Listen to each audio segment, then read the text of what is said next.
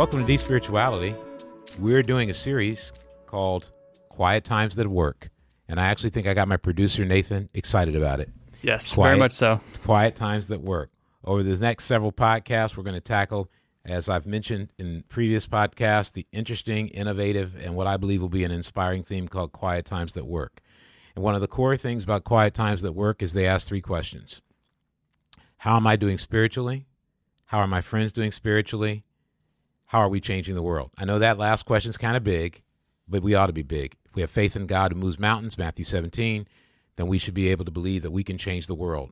Maybe our next door neighbor's world, maybe our community or city's world, maybe uh, the workplace, uh, the world we're there. But we should think that way either by doing good or inspiring faith. Previous episodes have talked about things like the Older Christian's Guide to Reading the Bible, which, if you haven't listened to that, I'd encourage you to listen to it. It's pretty good, it's pretty fun. Uh, and it uh, talks a lot about uh, uh, how, after you've been a Christian for a while, uh, we can lose our our spirit of of, of adventure and our interest in or excitement about reading the Bible. Not only have we been talking about Quiet Times That Work based on the Older Christian's Guide, but we now have a set of Quiet Times That Work that are going to be about overcoming anxiety because um, anxiety is in the news. It's in the publications. I know I've been, I've read even recently uh, several books with either chapters or the whole book is about anxiety. And spiritually speaking, uh, the Bible has a lot of answers for that. And so, uh, first off, our, our, our guest today on Deep Spirituality is uh, Ray Kim, and he's going to be talking about why am I so high strung? Five signs your anxiety is owning you. So, Ray, the first thing I want to ask you, because you've been doing the work on this, is is uh, what has it felt like to to be working on and studying out this subject? Well, first of all, I was trying to figure out why I was uh, doing this topic because I'm not really that high strung. No, You mean- I just you, you sound like you were assigned the topic. well, it's funny because it's been something that's been coming up in different talks. Especially my wife's been bringing up, "Hey, you just seem stressed or tense," and and uh, finally, when I you know heard about this topic and did it, I was like, "Oh my gosh!" You heard is- about it. Well, I heard about it. There was a part in My the, memory of it is, my memory of it is that we were having a discussion about anxiety, and and people were said, "Hey, which one would you like to talk about and, and take a look at?" Was that not how it happened? Oh yes, yes. so you have you have anxiously recreated what happened. That's sign number You- one: you delusionalism. picked- you you picked this to investigate and study. This is a guy. Uh. Okay, this is a guy who's picked the anxiety lifestyle. Who's trying to deny now that he has the anxiety lifestyle? Perfect. Perfect. Do you guys remember what movie that's from? It's it's a sad part of the movie. No. Perfect. Last Samurai. The end of it. When the guy dies, he looks at the uh, the cherry blossom petals, and uh, it's it's how he had envisioned his sacrifice. Yeah, kind of kind of intense. But anyway, all jokes aside. So, tell me what scriptures kind of are are underpinning this study for you. Man, actually, it was um, the whole book of Philippians was a, a big one. But Which would like which specific ones? I mean, uh, especially Philippians four. I'll read in verse four. This is the uh, Amplified Classic. Rejoice in the Lord always. Delight, gladden yourselves in Him. Again, I say rejoice. Let all men know and perceive and recognize your unselfishness, your considerateness, your forbearing spirit. The Lord is near; He is coming soon.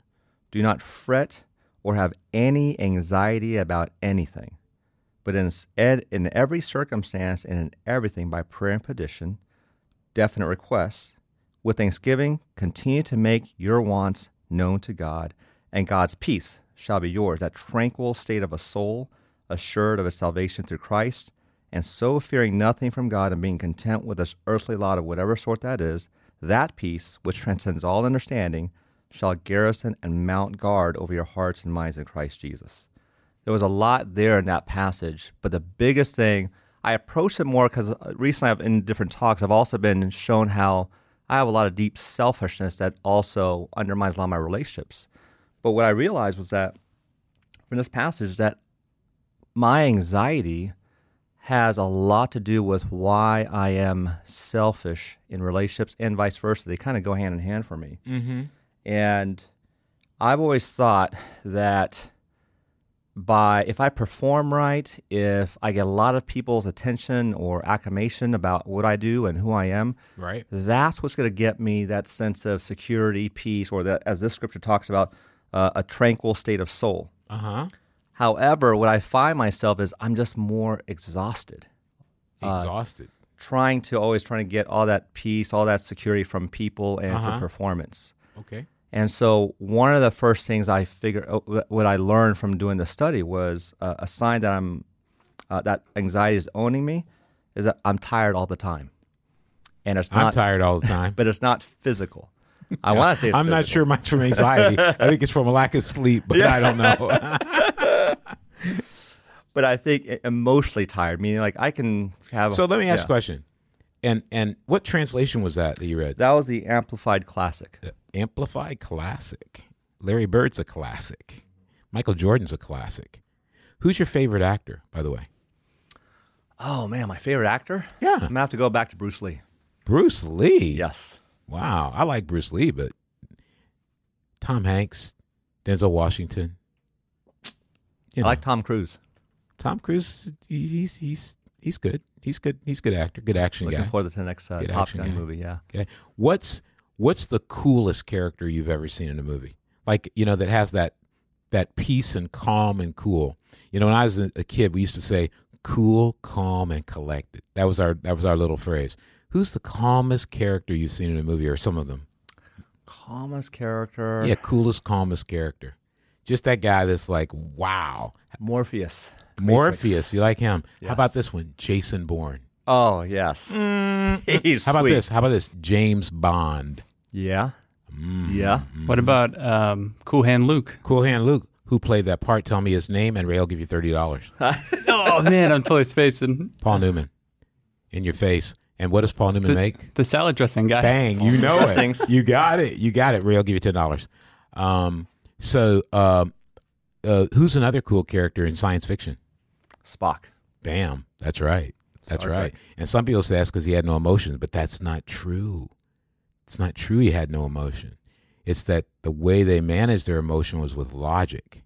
Therefore, his emotions were under control because there are episodes of Star Trek in the first seasons that uh, he has some emotional instances during certain periods of his life. You got to go back and watch it to know about that. Yep. But I've watched it many times. The reason I ask you about that is because I think sometimes when people focus on anxiety in their studies, it seems like they get more anxious and they start thinking more about anxiety. And one of the challenges I think spiritually is to think about the positive as mm-hmm. opposed to think about the negative. Yes. And so it seems like you've nailed down that when you get anxious, you get exhausted and you're selfish and you and you seek accolades or praise or whatever. That's right. But what does your life look like in the positive when you're not anxious? Because it says, "Why am I?" So, for, actually, I should ask you, what are your five signs that anxiety is owning you? Okay, so I'm going to go through these. This this is just from my own life that and the scriptures I studied. Well, I'm glad it's not from watching my life. Oh, your own life. Stay in your own life, not my life. Um, I was going to say uh, emotionally tired all the time is number one. All right, all right. Emotionally Um, tired. So two- fatigue. Yeah, fatigue. Two, excessively worrying. There's worrying, and then there's this excessive. What's that look like? Excessive worrying is um, not only worrying. uh, It's it could be like um, the simple thing is the other day, Amy and I are like, hey, what should we make sure our son eats? Because he's very picky. He's a very picky eater, Uh oh, I'm feeling guilty right now. and I'm I, am, thinking, I am too. and I'm thinking, well, we can go this place, this place, this burger, this kind, get there. But then when I get there, I'm like, then I start worrying more of, okay, I'm getting the food, but what if he doesn't like it? What if he's going to react? And then that goes to, well, then what's that going to lead to the rest of our evening going to be like for dinner?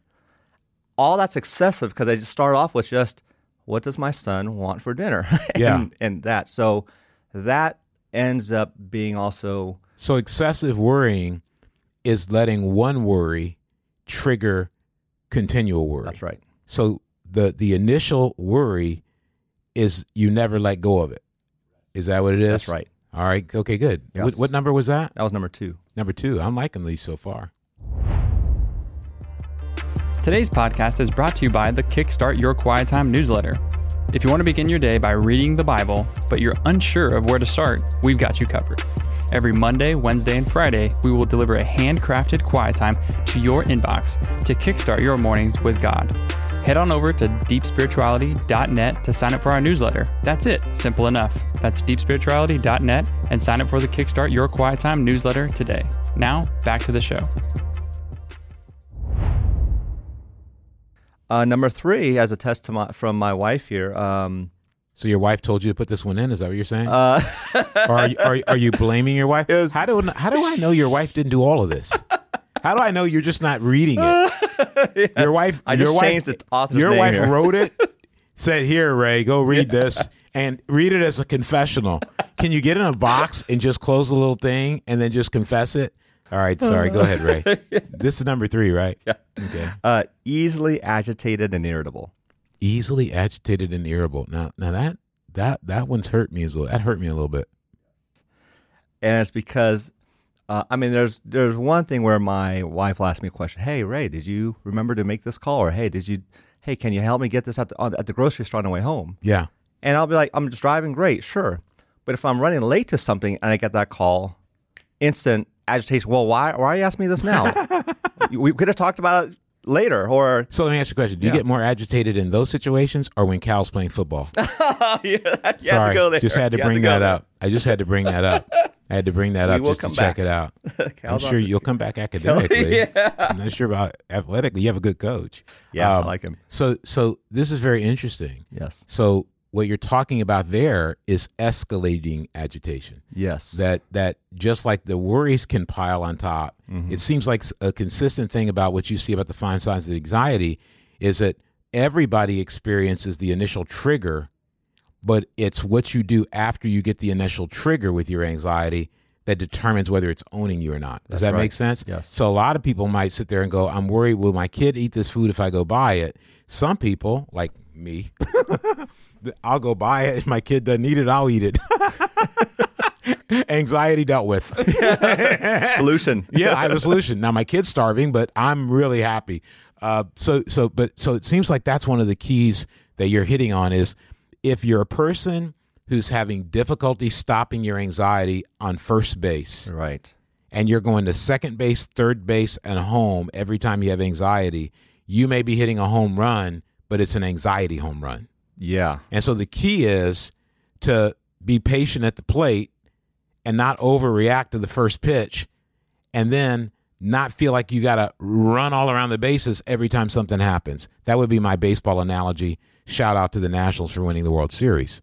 Yes, well, you- and you just said being patient at the at the plate. What I find is I don't ha- in those moments because I'm just drowning in anxiety and worry. I need other help to help me, like a coach or Okay. a friend, saying, Okay. "Hey, okay, just be patient. Wait Yeah. for the next ball. Yeah. Wait for the next pitch." Yeah. And that's where I really need uh, spiritual friendships, conversations, my wife, especially quiet times where I have to like slow down and say, "Oh, okay, I just have to be patient." How here." does a quiet time slow you down? it makes me have to stop and think about the things that goes to one of the other signs. Let's go to it. Um, the, another one is prone to avoidance. Mm. Because I'm so anxious, I try to avoid anything else that might add to the full bucket of anxiety. Okay. So what a quiet time does for me is makes me have to stop and empty everything out with God or uh, write some of the, the the the most top dominant thoughts in my in my heart, my mind. Yeah. And to stop and think, okay, what does God think about this, or Okay. what does what is driving all this in my on a heart level? Okay. Um, and that's why I need whether it's definitely my time with God, but also friends to say, hey, you're missing something here, or you're avoiding something. Why? So, you're, so, so, an, an underlying thing here with you is that if you're a person who has anxiety or feels anxious, and we're not, again, I want to make a disclaimer here. We're not. This is not a therapeutic discussion. If you have a mental health issue Right. or challenge in this area, you should be consulting a professional and and and making sure that you get the help you need. Because um, while I absolutely believe, and we absolutely believe, any of our guests will absolutely believe, the Bible and God can change your life with regard to your anxiety it is not a replacement for someone who has a clinical challenge that uh, requires medical attention. So we want to make sure we have that.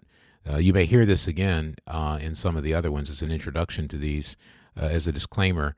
Um, and we, we, we think uh, everybody can do great in their mental and emotional health That's right. uh, if they get the help they need. And we think the complements of uh, uh, therapy and and script and, and God and Scripture, those two together are an unbeatable combination.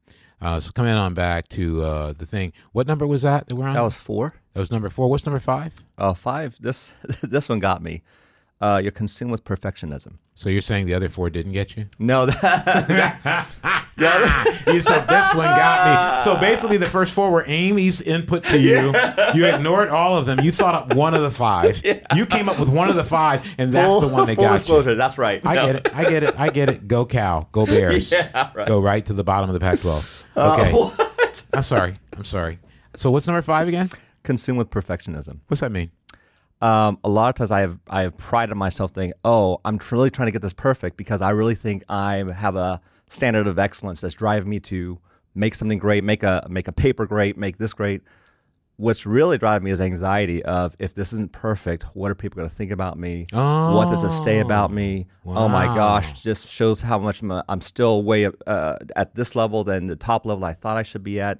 So a lot of times my perfectionism is not necessarily driven because I have this great noble motive of I really want something to be great. It's about if I can get this all under my control and get together, then people are going to say this, or I'm going to look like this, or this image that I've always wanted to have Yeah. is going to be a reality. So let me just perform and work hard to make this thing perfect. Do you think some of the perfectionism, and I've got that too, uh, full confession. Do you think some of the uh, the perfectionism that you you haven't you haven't really dealt with it in your life because up until now it's been useful? For instance, you got into Cal, which is according to what you posted on Facebook, is Yeah. the number three school in the world, something like that. It was number one internationally in its uh, reputation and graduate programs, and then number four in the nation. Wow, wow, that's pretty good. So to get in there, you had to be perfect. You had to have a little perfectionism, right? Yeah, right. right so sometimes what happens is the things that that are driven by anxiety work for us and that's why we don't deal with them Right. that's what i that's what i find in my life sometimes that Yes. that drive that fear has worked for you and so when you when you start living life you get a little older you start going wait a minute it's not working for me can you just read through those five in order just one more time before we close out the podcast Yeah, the first one is uh, emotionally tired all the time. could Number two is uh, you're excessively worried. okay Uh, number three is we're easily agitated and irritable. beautiful Number four is we're prone to avoidance. go cal And number five, we're consumed with perfectionism. go blue that's michigan yes. perfect so let me ask you this you said book of philippians Yes. Um, and you read a passage out of Philippians 2, I believe. Uh, that was uh, Philippians 4. Philippians 4. Yeah. Oh, sorry. So what what's in Philippians 1, 2, and 3 that, I mean, you said people should read the whole book. Why? Yes. Uh, Philippians 1 focuses on who God is, that God is a God of peace. Ooh, I like that. And the first thing I saw is the more anxious I am. Let's I'm- go to chapter yes. 2. Okay. Uh, chapter 2 was that um, it's God's power, God's energy that works in you to accomplish his purpose in your life. Oh, okay. Not human strength, not human effort. Oh, okay. What's number 3? And then Philippians 3 was how Paul was talking about, hey, I'm not trying to go after being perfect. I'm actually trying to strain forward to learn and to become who God wants me to be rather than trying to be perfect now. Wow. Wow. So are you going to um, write a, a, a post or create a study or something that we can post on, on, the, on the site so people can get this uh, in print form as well as podcast form? Yeah, I'm gonna I'm uh, working on a, a studying an article and uh, it's almost done, but um, Excellent. yeah. So We're looking forward to Yeah. it. Thanks, Ray, for coming on Deep Spirituality. You can uh, find our podcast at deepspirituality.net. You'll be able to find the Quiet Times That Work series will be there, and we hope uh, you'll uh, be able to put this to work to, to work in your own life. I know I'm going to be putting some of it to work, especially that perfectionism part. I don't know if I can beat it today, but I got to get after that. Thank you, Ray, for all your work. No, thank you for having me.